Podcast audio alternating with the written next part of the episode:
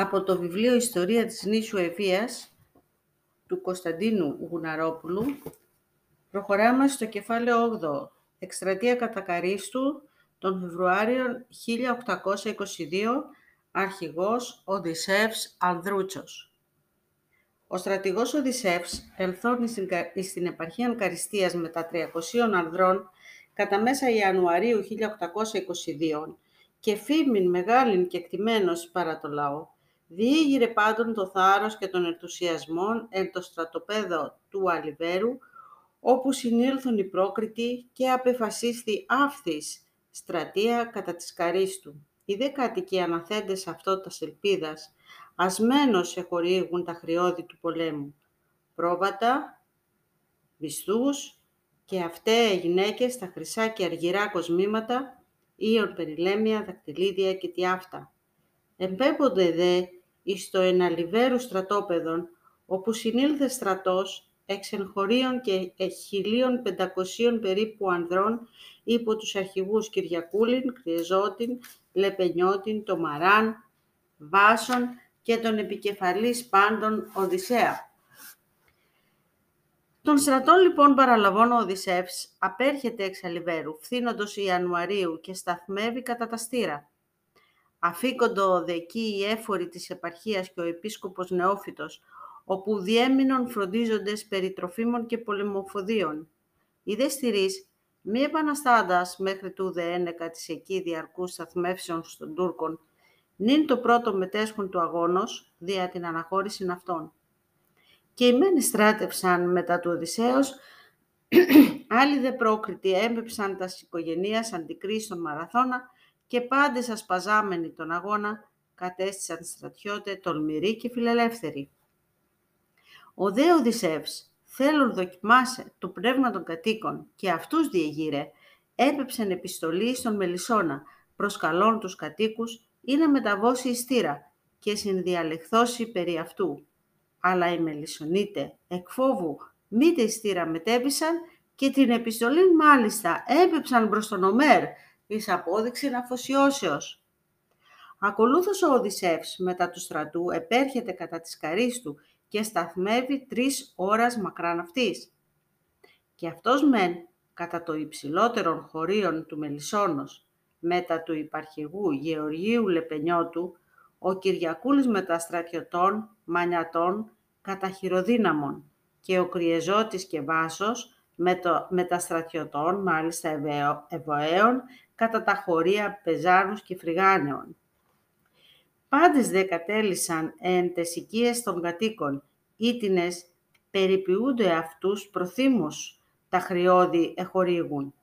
Μικρόψυχοι όμως τινές εκρύφθησαν εντός των δασών, ή να μη ενοχοποιηθώσει τη αποστασία. Άμα δε τη αφήξει του στρατού, χειμών δρυμίσε γένετο και χιόνες εκάλυψαν τον τόπο. Εξού το διακόφτιον κατέστηνα διάβατον. Δια τούτο η ενστήρισμένουσα εφορία, δια θαλάσσης εκ μαρμαρίου τα χρειώδη έπαιμπεν εις το στρατόπεδον. Ιδέε το φρουρίο καρίστου και κλεισμένοι Τούρκοι, μαθώντες την προσέγγιση των Ελλήνων και διστάζοντες περί του Γενικού Αρχηγού, εκολύοντο ή να πληροφορηθώσει ένεκαν το περί το στρατόπεδων φυλακών, δύο πέμψαντες δια της παιδιάδος Καρίστου και του Λυκορέματος, χριστιανών τεινά εις Βρυγάνιων, ευεβαιώθησαν περί του στρατού και του στρατηγού Οδυσσέως. Ούτως δε πέμπει εκ μελισσόνος επιστολήν διατηνός χωρικού εις χάριστον προς τον Ομέρ Βέη, λέγον, όπως παραδώσει του φρούριο, και μη βλαφθεί ο κόσμος. Ο δε, δια του αυτού απήντησεν αποφατικός, και μάλιστα προσκαλών αυτόν, διατηνός κλειπτοπολέμου. Αύθης δε ο Οδυσσεύς ανταπάντησε και προεκάλεσεν αυτόν υβριστικός, αλλά ο Μέρες σιώπησεν. Εν τούτης οι κάτοικοι των προαστίων συνοικιών της Καρής του Ευουλεύοντο, νυν περί του πρακτέου, διότι είχον μεν διάθεση εις επανάσταση, αλλά εφοβούτο τα συνέπειας. Εν αποτυχία και αναχωρήσει του στρατού. Τολμηρότεροι διεφάνισαν οι κάτοικοι της συνοικίας Λάλας, διότι δι σε κάλεσαν τον εν μελισσόνι στρατηγών, όπως ταχαίως καταβεί εις κάριστο. Κατά δε τη μαρτυρία του αυτόπτου Βαρλαάμ ο Οδυσσεύς, επισκοπός στρατηγηματικό έπεψε το κρυεζότην Κυριακούλην Βάσον και με ταυτόν το Θεόδωρο Καζάνιν και Τόλια Νικολάου. Ούτι εκ του βουνού Βουλραρή κατέβησαν εις Λάλαν, όπου οι κάτοικοι φιλοξένησαν αυτούς εν τασικίας. Έμπεψεν δε το Λεπενιώτην και το Μαράν μπρος τα πλακωτά, όπως των Τούρκων εξερχομένων κατά τον Ελλάλα, ούτε πλησιάσουσι προς το φρούριο και κατόπιν πάντες μετά του στρατηγού ορμίζουσι κατά αυτόν, μη δυναμένων ή να καταφύγωσι σε αυτόν. Οι Τούρκοι δόντες τους Έλληνας κατά τα πρόθυρα εξήλθον μέχρι του μοναστηρίου του ταξιάρχου. Οι νέοι μέτεροι εξέρχονται των οικειών και καταδιώκουν αυτούς μέχρι της εγγύης του φρουρίου συνοικίας Μακουνίδας. Ούτω οι μεν εκλείστησαν εν αυτό, οι δε οι μέτεροι επέστρεψαν εις Λάλα, ως βλαπτόμενοι εκ των τηλεβολημάτων του φρουρίου. Ο δε Οδυσσεύς τα μαθών, δια του χεροδυνάμου και των πλακωτών, αφικνείται εις θέση καγιαλή, βορείος και απέναντι του φρουρίου και κόπτει το είδωρ του εκεί υδραγωγείου. Μικρόν δεν στάς και κατα... κατοπεύσας, επέστρεφε μπροστά άνοδια της αυτού οδού.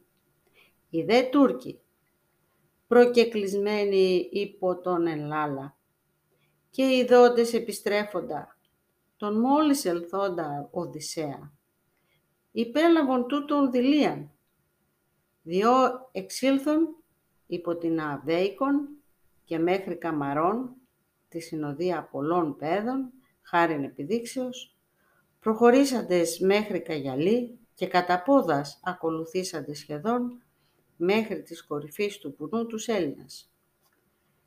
Τότε ο Οδυσσεύς διατάσσει πυρ κατά των θρασέων τούτων. Ήτινες εδηλίασαν και κατέφυγαν εις το φρούριο. Οι δε Έλληνες πάντες δια των πλακωτών, όπου δυσκόλως ευάδιζον, εκ της ολισθηρότητος της χιονοστεπούς, του χιονοσκεπούς τόπου, επέστρεψαν πρώτο εσπέρα εις Μελισσόνα, ένθα ανοίγει οχυρώματα ή να μη απελθώσει εχθροί. Κατάλληλη είδηση ο Οδυσσεύς και οι άλλοι αρχηγοί αυθημερών κατήλθον εκ Μελισσόνος και πρώτο εσπέρας επέστρεψαν. Άλλοι άλλοι κατήλθον εις Λάλαν, πρώτο Οδυσσέος, ώρα στην Ασμόνο.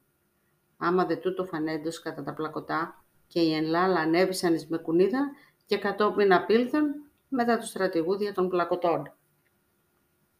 Διατρίψας δε ο Οδυσσεύς μετά την επιστροφή πέντε έτη ημέρας εν Μελισσόνη και εν όλο δέκα και επτά, πρωί την Α κατέβει εις Αλλοκάμπον. Μην καταλυπών όμως τους ασθενείς. Μη τεθήραν προσποιησάμενος κατά τίνα. Και δια τη δημοσία οδού αφήκετο εις τύρα. Απερχόμενος δε του Μελισσόνος, μόνον της προκρίτης εξεφράσετο, ότι τούτο ακουσίως πράττει, μηδεμίαν άλλην δούς εξήγηση. Προσυνέχθη δε μετασυνέσεως και πατρικής τοργής προς τους κατοίκους και όχι επιβλαβός κατά την άς, διότι προατραπείς εν μελισσόνη να τιμωρήσει τουρκοφρόνα στην άς, είπε τα μέχρι τούδε γνωστών της κατοίκης. Ούκ ήλθον καταλύσε, αλλά σώσε. Και αυτός μπαίνει υποδέχεται τους προσερχομένους και φιλοφρόνος συνδιαλέγεται, οι δε στρατιώτε διήλθον εφτάκτος. Και ο μεν Οδυσσεύς εξτήρων διέβησον απέναντι μαραθώνα με τα πενήντα στρατιωτών.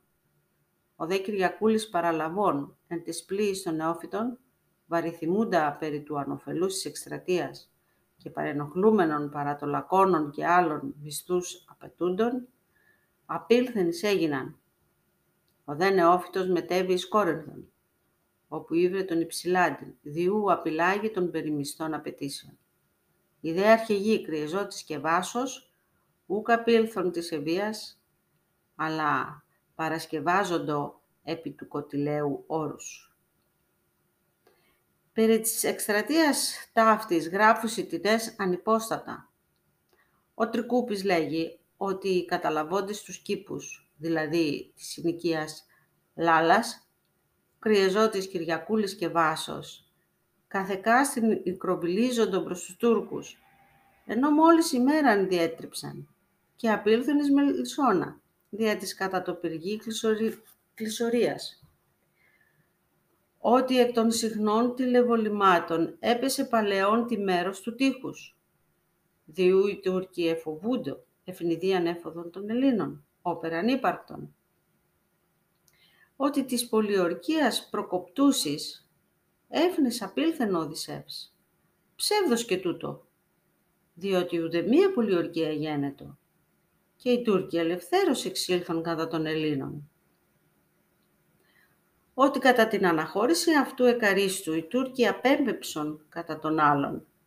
Ούς καταδίωξαν, μία και η μίσιαν ώραν μέχρι του χωρίου Κατσαρονίου, ενώ πάντησαν εχώρισαν ομούδια των πλακωτών. Οι δε Τούρκοι εκλείστησαν εν το φρουρίο, ότι οι έφοροι διεπιστολή συζήτησαν λόγων περί της αναχωρήσεως και ουδεμίαν έλαβαν απάντηση ότι εκ τούτων και δώρου καπνού του Ομέρ Βέη μπρος αυτόν ηγέρθη υπόνοια. Και τούτον ψευδέστατον. Ως μην είπεν αυτόν ο Ομέρ εν Θεσσαλονίκης. Και ο Γευρίνος φαλερός γράφει ότι ο Οδυσσεύς δισκορπίστη κατά τα πλακωτά υπό των εξελθόντων εκ του φρουριού Τούρκων. Εσυκοφαντίε αύτε, προήλθον εκ φόνου, εκ φθόνου και φατριασμού ως του αρχαίου Παλαμίδους κατά την εκστρατεία της Τροάδος. Ο στρατηγός Οδυσσεύς εστρατεύσατο ενθουσιοδός ή να ελευθερώσει την Εύβοιαν από των βαρβάρων. Θέλουν μάλιστα, όπως λάβει μίζωνα εν αυτήν επιρροή και καταστεί ισχυρότερος κατά την Ανατολική Ελλάδα, όπερα απείρεσκε της πολιτικής αντιπάλης. Εις κάρισον δε ελθόν, λέγεται, ότι σχεδίαζεν όπως καθενός μέρου του φρουρίου ποιήσει έφοδον. Δύο έστι επί τόπου υψηλού και τούτο είναι ορθόν, διότι οι Τούρκοι, ολίγοι όντες τότε, εφύλατον παλαχού το φρουρίο και διότι τα τείχη ήσαν ταπεινά και υψώθησαν μετά την αναχώρηση αναυτών και εξισφαλίστησαν δια επτά τηλεβόλων κομισθέντων εν Κωνσταντινούπολεως. Πολλά δε διεσώθησαν τότε ένεκα της ευνηδίου αναχωρήσεως. Η μεν είπων ότι ταχαίως απήλθε ή να λάβει συνέντευξη μετά τον εν λιβαδία φίλων αυτού υψηλά του και νικηταρά. δε ότι στρατός εχθρικός επορεύωτο κατά της Ελλάδος και αναγκαίο ήτο η κατάληψη των διόδων, μάλιστα των θερμοπυλών, και κατάλληλη είδηση έλαβαν ευχαρίστου επιστολή του Αλεξάνδρου Μαυροκορδάτου, Μάρκου Μπότσαρη και Μακρύ, όπως πεύσει εις το τότε υπό Ομέρ Βριώνου απειλούμενων Μεσολόγγιων, όπερ έπραξε και αυτό έσωσε διαλύσεως της πολιορκίας. Κατοπτεύσας δε το φρούριον της καρίστου. Εξεφράσατο, ότι το μάταιο και επιβλαβές ή να χρονοτριβεί περί μέρους μη βαρύνοντος το αποτέλεσμα του Γενικού Πολέμου. Και καταλείπει τους Τούρκους ελευθέρους εν τη στερεά ή να κυριεύσουσι τας πόλεις, φωνεύουσι και εχμαλωτίζουσι τον λαό. Και ο Άριος Πάγος, υποφατριασμού αντέπρατε πάντοτε κατά του Οδυσσέως, όπως μη εισχωρήσει ενεβία, διότι ο Παΐσιος Κλεόβουλος δια του Μαρμαρίου εκόμιζε διαταγάς αυτού προς αυτόν εν μελισσόνη έτη διατριβώντα. Εκ τούτου δε κατανοείται με τα πολλής πιθανότητας ότι ο Οδυσσεύς, χάριν ευπηθείας και εχεμηθείας κατέβη εις απλήν κατόπτευσιν του φρουρίου και ταχαίως ανεχώρησε, ως μη προτιθέμενος αυτό πολιορκήσε. Ώστε κύρια αιτία της αναχωρήσεως και ματαιώσεως της εκστρατείας ταύτης, η εξαρίου πάγου διαταγή και ουχή κακή και αντιεθνική πρόθεσης του Οδυσσέως, ως και έγραφα τούτα μαρτυρούσι. Μετά την αναχώρηση του Οδυσσέως, οι κάτοικοι Μελισσόνος και των Πέριξ χωρίων υπέστησαν φόβους και κινδύνους υπό των Τούρκων ένεκα της παραυτής διαμονής των επαναστατών, όθεν εξηλαίωσιν έμπεμψαν προς τον Ομέρ περί τα σαράντας γυναίκας, όπως παραστήσωσιν ότι αυτοί οι συναθώοι. Άλλα κατεπίμονον έτοιμα του φρουράρχου, θέλοντος θύματα πέμπει των αξιωματικών Λεβένταγαν και φέρει τους άντρας. Ο Μέρ πρώτον ανακρίνει αυτούς εν το δικητηρίο ενώπιον Συμβουλίου περί της ενοχής και κατόπιν φυλακίζει αυτούς, ότε οι Τούρκοι κόριζον ταξίφη και απειλούν θάνατον. Ύστερον δε, σφοδρών επιπλήξανς, απέλησεν. Ιδός δε το φιλάρπαγον και μπορώ αυτόν, διατάσσει αυστηρός, διακήρυκος, όπως ουδής προχωρήσει πέραν της λάλας. Ούτω δε περιορίσα στους Τούρκους, απείλαξε τα χωρία σφαγής και λαιλασίας. Συνεχώρησε δε και τους προς τον Οδυσσέα εις Μελισσόνα με τα βάντας λαλαίους. Διότι ο Μέρ προσήγε το Πολάκης υπείως προς τους χριστιανούς, ως καλλιεργούντας και τα χρειώδη της Τούρκης χορηγούντας. Και όμως, τη αυτή η μέρα της αναχωρήσεως των επαναστατών, οι Τούρκοι έκαυσαν τα συνοικίας Μήλους, Μήλων και Λάλας και τους ναούς του Αγίου Ιωάννου και Αγίας Εκατερίνης, όπως μη οχυρώνται οι πολέμοι. Με το λίγον δε εθυσίασαν κατά τα σκαμάρας και το μάρμαρον του φρουρίου, οκτώ χριστιανούς και την άμυξόπιστον ως ελληνίσαντα. Είδω τι γράφει ο Οδυσσεύς μπροστον πάγο από βάσεις μαραθώνα. Αεροπαγείτε προς κοινό. Κατά την προσταγή σας δεν έλειψα αμέσως αφού έλαβα το έξοχο γράμμα σας και ρίχθησαν εις το εδώθε μέρος. Εμποδίστηκα όμως εδώ εξαιτίας του καιρού, όπου δεν επέρασαν όλοι οι άνθρωποι και τους προσμένω κατά φτάς. Αν όμως και είναι καμιά ανάγκη, γράψτε μου για να προφθάσω αμέσως, χωρίς αργοπορία και είμαι έτοιμος στην προσταγή σας. 1822 Φεβρουαρίου 15, Πορδίκα Παντρίτη, δηλαδή στρατόπεδο. Και ο Άριος Πάγος ειδού τη γράφει μπρος την υπερτάτην Βουλήν εξαμφίσης την 22 Φεβρουαρίου 1822. Ο Οδυσσεύς πιστής εις τας προτροπάς του Αρίου Πάγου και τας διαταγάς του Μινίστρου του Πολέμου, εξήλθε της Ευρύπου και μεταβαίνει προς το γενικών στρατόπεδων της Ανατολικής Ελλάδας. Θα συνεχίσουμε στο επόμενο podcast με τη μάχη εν Βρυσακή στον Μάρτιο του 1822, αρχηγός Άγγελος Γοβιός.